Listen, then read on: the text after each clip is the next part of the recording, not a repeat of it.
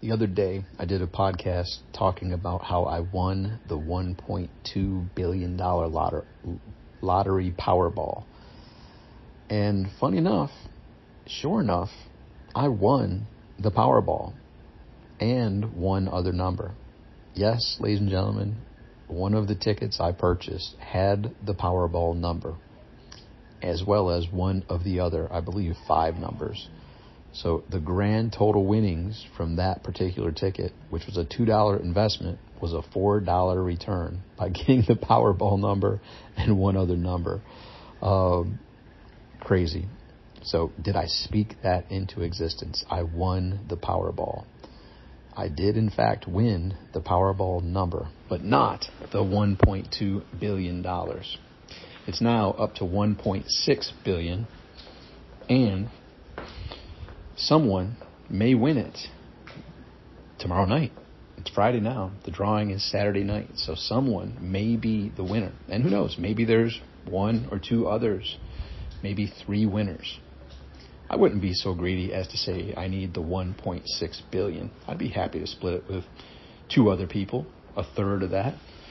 Sounds fair, right? So it's a fun little exercise to get back into what we were great at when we were children, which is imagination, using your imagination, imagining what if. What would I do if I looked at the ticket and said, wait a second, I got the Powerball number, okay, and I got, okay, the first number, the second number, the third number, the fourth number, the fifth number. Holy crap. I am the winner of $1.6 billion before taxes. and what would that feel like? What would I do? How would I, instead of becoming a debaucherous recluse, how would I go about blessing this world, making a difference, making an impact, a positive impact? Right? And I talked about some of the more intricate details in the podcast a couple days ago, but you know, you wouldn't want to be a burden, right? It would be a terrible thing to gift someone a million dollars. That would be enough to ruin their life. Whoa, Tom, how can you say that? Well, think about it. Sports teams, NFL, NBA in particular, let's talk about those two teams. When they take people who are college athletes and they are selected for the professional National Football League or National Basketball Association, they're given a large, you know, if they're in the first round pick, they're given a large amount of signing bonus sum, as well as a pretty significant annual income, right? But what they do is also put those people into some education about financial literacy, how to protect your wealth, how to grow your wealth. And the irony is, I don't know the exact percentages, but they are very bleak as far as once the NBA athlete is done with their career, it's an extremely high percentage of them that are in very dire financial straits shortly thereafter their retirement. And the same thing applies to the NFL athletes. Why is that?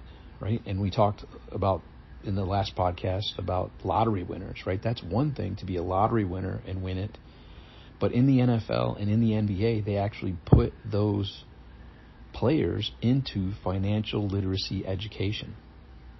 And they actually teach them from some of the best minds in the world of how to protect and grow their wealth.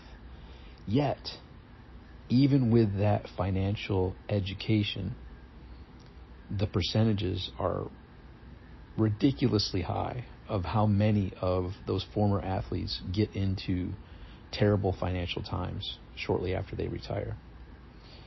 And it's kind of like you can't teach an old dog new trick, but it's also the belief, right? The belief of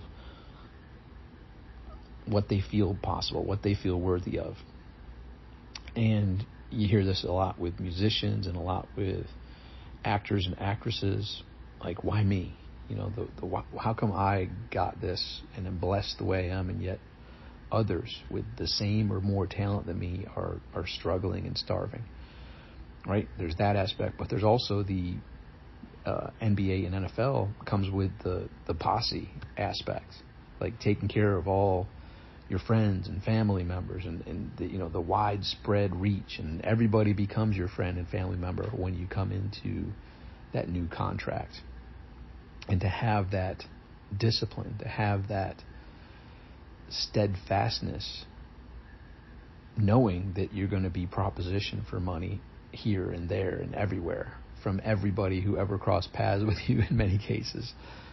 Um, and it's to protect your best interests. You want to help as many people as possible, but you have to take care of yourself so that you don't become a statistic and end up like this the very high percentage of, of players that end up broke a few years after they retire. Right? So you have to have that stability, that wherewithal, that know how, that moat around your protected assets and be very diligent in how and where you invest it and not waste it. And it's much easier said than done. Um, there's there's one basketball player who wrote a book uh, with a friend of mine actually, and he's like, yeah, in that book, he's like, the basketball player said, how can you know people looking in from the outside, how can a basketball player earn 25 million, 50 million, even 100 million dollars and be broke in a few years after they retire? And his response was, it's actually not that hard to do. You'd probably be just as good at it as everybody else is. It's literally simple to do while uh, taking care of everybody else, to take your eye off of protecting and growing your wealth instead of it being a continual outflow to everybody family, friends, community, etc. Right? So, anyhow, that's the one side. But back to imagine if, what if you had that winning ticket of the 1.6 trillion, even if it was split with two or, or three other people, still a significant sum that you now step into a whole different set of problems. And and with these new problems, you are unconsciously incompetent. You don't even know what you don't know. And then you'll bring in some experts and bring in some some uh, team members to guide you, and then you'll be like, "Holy crap! I didn't know that. Now I know it. Now I know what I don't know." And then you'll get a little better, you'll work on your your mindset, and you'll work on your studying of how and what to do with all this wealth, and then you'll become consciously competent. And uh, chances are good you will make some huge mistakes, learn some very costly lessons, but with the large amounts of sum that you'll have, even after tax, you'd have to really try hard to screw it up. But you know, I talked about some of those things in the other one, but this would be a fun exercise. Just sit down with a piece of paper and a pen and say, what if?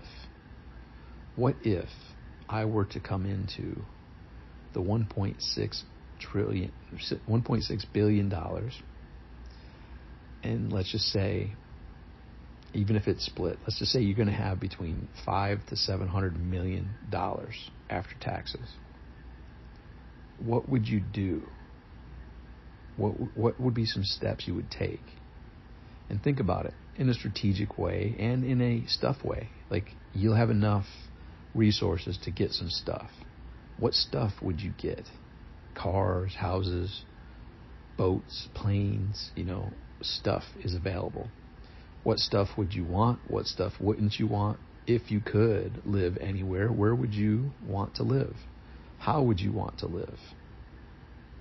And let's just say you want to live in a couple places, two, three, four places. Where would those four places be around the world? What what type of home would you look at if money weren't an object? Because the real deal is Do you need a castle? Do you need a 20,000 square foot home? Do you need, you know, everyone has different tastes. What are your tastes? What would you do if money weren't an object? Where would you go? Who would you bring along with you? Who would you not speak to again? Your phone would uh, you would have barriers up to where those people wouldn't be able to reach you no matter what.